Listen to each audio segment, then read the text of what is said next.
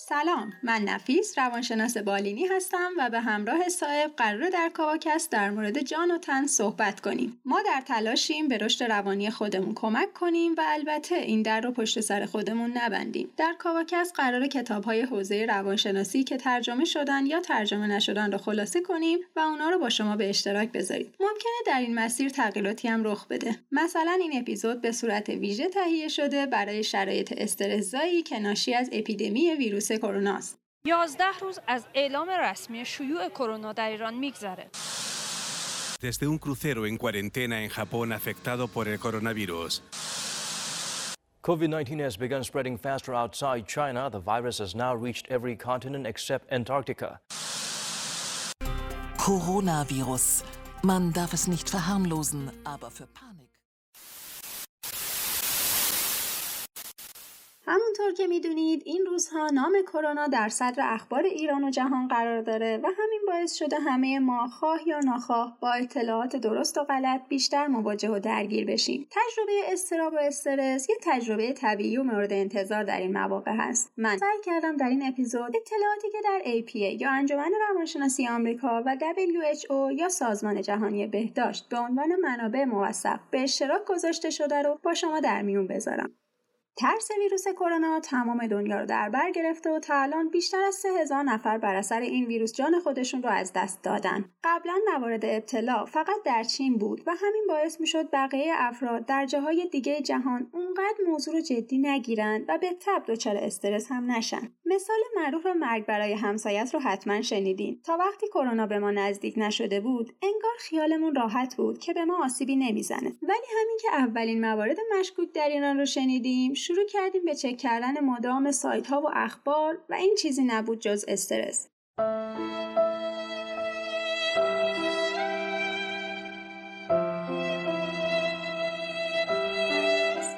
حالا بریم سر اینکه استرس چیه و چه کارکردی داره. ترس وقتی در ما ایجاد میشه که ما با یه خطر واقعی روبرو هستیم و این ترس به عنوان یه هیجان بنیادین باعث میشه ما آماده مبارزه بشیم تا از پس مشکل بر بیایم. در وضعیت این روزها کرونا به عنوان یه بیماری ناشناخته و بدون درمان ابهامی رو در ما ایجاد کرده که باعث شده تنها کاری که ازمون برمیاد پیشگیری باشه. ترس اثرات مفیدی برامون داره. ما رو هوشیار می‌کنه دقتمون رو بالا می‌بره حواسمون رو جمع می‌کنه و به ما این هوشیاری رو میده که توصیه های بهداشتی رو جدی بگیریم و پیشگیری کنیم. اما مشکل از اونجایی شروع میشه که این ترس بیشتر از حد عادی و بالاتر از سطح انتظاره. در این موقعیت این ترس حالت غیر مفید پیدا می‌کنه. عملکرد ذهنی و جسمیمون رو محدود می‌کنه و ما در پاسخ به ترس شدید دچار یه بیرمقی میشیم که باعث میشه بیشتر در معرض خطر قرار بگیریم. ترس بهینه باعث میشه ما سیستم ایمنی قوی تری داشته باشیم. ولی در هنگام ترس شدید سیستم ایمنی عملکرد عکس داره و تضعیف میشه و این دقیقا همون چیزیه که باید ازش اجتناب کنیم.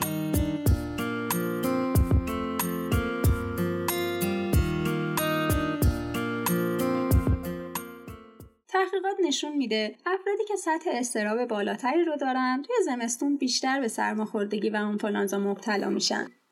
ترس و استراب هم مثل تمام مسائل دیگه می‌تونه به شکل افراط و تفرید خودش رو نشون بده.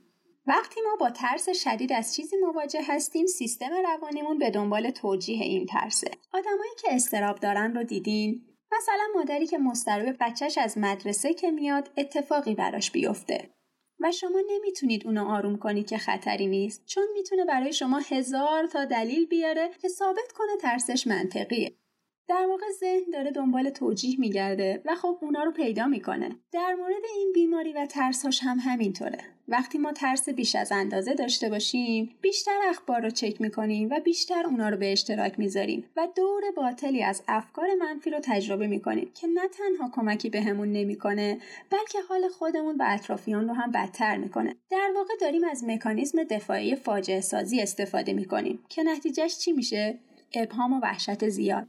ما ممکنه فشارهای روانی رو به صورت علائم جسمانی در بدنمون نشون بدیم. مثل سرگیجه، حالت تهوع، سردرد و حتی ممکنه علائم بیماری رو تو خودمون چک کنیم که ببینیم ایجاد شدن یا نه. مثلا حس کنیم که تب داریم حالمون خوب نیست و مشکل ریه داریم. اینا علائم رایجی هستن و تا حدودی طبیعی و واکنش رایج بدن به این ترساست.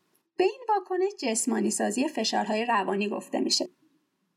خب حالا بریم سراغ اون دسته از آدمایی که به ظاهر نمیترسن و با خوشبینی زیاد میگن هیچ اتفاقی براشون نمیافته. این دسته از آدم ها دوست ندارن واقعیت رو ببینن و می‌خوان به خودشون دروغ بگن و مسئله رو انکار کنن و در واقع دارن روی دیگه سکه ترس رو نشون میدن که همون ترس زیاده. اما بدون نشون دادن اون به این ماجرا واکنش وارونه گفته میشه.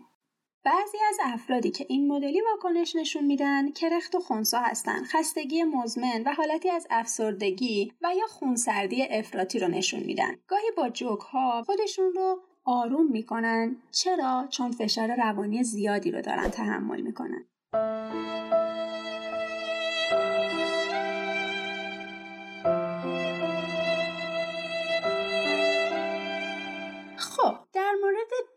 سکه ترس که انکار و بیخیالی و فاجعه سازی و ترس شدید بود با همدیگه صحبت کردیم. حالا ببینیم حد تعادل کجاست و چه کارهایی بعد انجام بدیم. اولین مرحله اینه که مشکل رو به صورت واقع گرایانه بپذیریم. بدونیم اینکه احساس ناراحتی، استراب، سردرگمی و ترس و عصبانیت داشته باشیم در مواقع بحرانی طبیعیه. پس این ترس رو به رسمیت بشناسیم و باهاش نجنگیم و بدونیم که ترس هم یکی از هیجانهای بنیادی ماست و در حد تعادلش حتی برامون کارکرد داره و به بقای بیشترمون منجر میشه. اگه ترس زیادی رو تجربه می‌کنیم و افکار منفی سراغمون میاد با آدمایی که بهشون اعتماد داریم مثل دوستان و خانواده صحبت کنیم یا شاید نیاز باشه در مورد احساساتمون بنویسیم و به خودمون بیشتر فرصت بدیم اگه قراره توی خونه بمونیم سبک زندگی سالم رو رعایت کنیم غذای سالم استفاده کنیم خوابمون رو تنظیم کنیم و حتما ورزش کنیم برای کنار اومدن با احساساتمون از الکل و سیگار و مواد مخدر استفاده نکنیم. برای مدیریت استرابمون به دیگران کمک کنیم و از دیگران کمک بگیریم.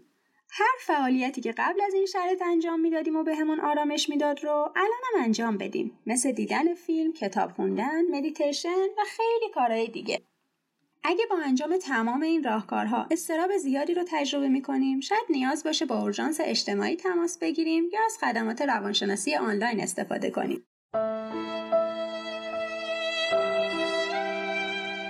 حالا بریم سر این که افرادی که بیشتر در معرض خطر استرس و استراب هستند چه کسایی هستند سالمندان و افرادی که بیماری های مزمن مثل سرطان دیابت فشار خون و بیماری های نقص ایمنی دارند سیستم ایمنی ضعیفتری دارند و از طرفی استرس این شرایط رو بدتر می‌کنه. افرادی که از قبل بیماری های استراب استرس و PTSD و پنیک داشتن در این روزا بیشتر در معرض خطر تشدید بیماری هاشون هستند افرادی که وسواس بیماری دارن همین روزها استرس بیشتری رو تحمل می‌کنن. حواسمون به این دسته از اطرافیانمون بیشتر باشه.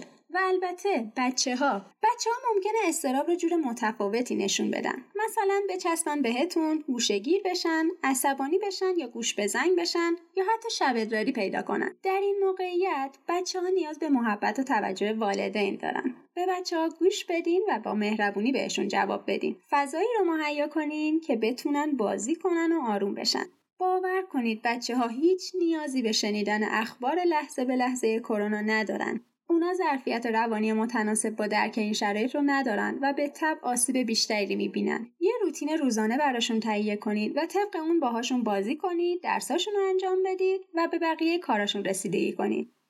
به اونا واقعیت رو بگید ولی در مورد فاجعه بودن شرایط و غیر صحبتی نکنید. بهشون استرس وارد نکنید و برای نگه داشتن اونا تو خونه نترسونیدشون. بر اساس سنشون بهشون توضیح بدید که چه چیزایی رو باید رعایت کنن تا مراقب خودشون باشن. اگه یکی از اعضای خانواده در بیمارستان بستری شد به بچه ها دروغ نگید. به جاش توضیح بدید که فلانی رفته بیمارستان تا پزشکا مراقبش باشن و بتونه زودتر خوب بشه. انسان ها موجودات اجتماعی هستن و در قرنطینه قرار گرفتن. ممکنه باعث بشه خلق خیلی از آدما پایین بیاد. ولی یادمون باشه با این کار هم از خودمون و هم از دیگران مراقبت می‌کنیم. سعی کنیم در این روزا به کارهای عقب افتادهمون رسیدگی کنیم و اینجوری بیشتر مراقب جان و تنمون باشیم. توصیه های پزشکی و روش های پیشگیری رو جدی بگیرید و مراقب خودتون باشید.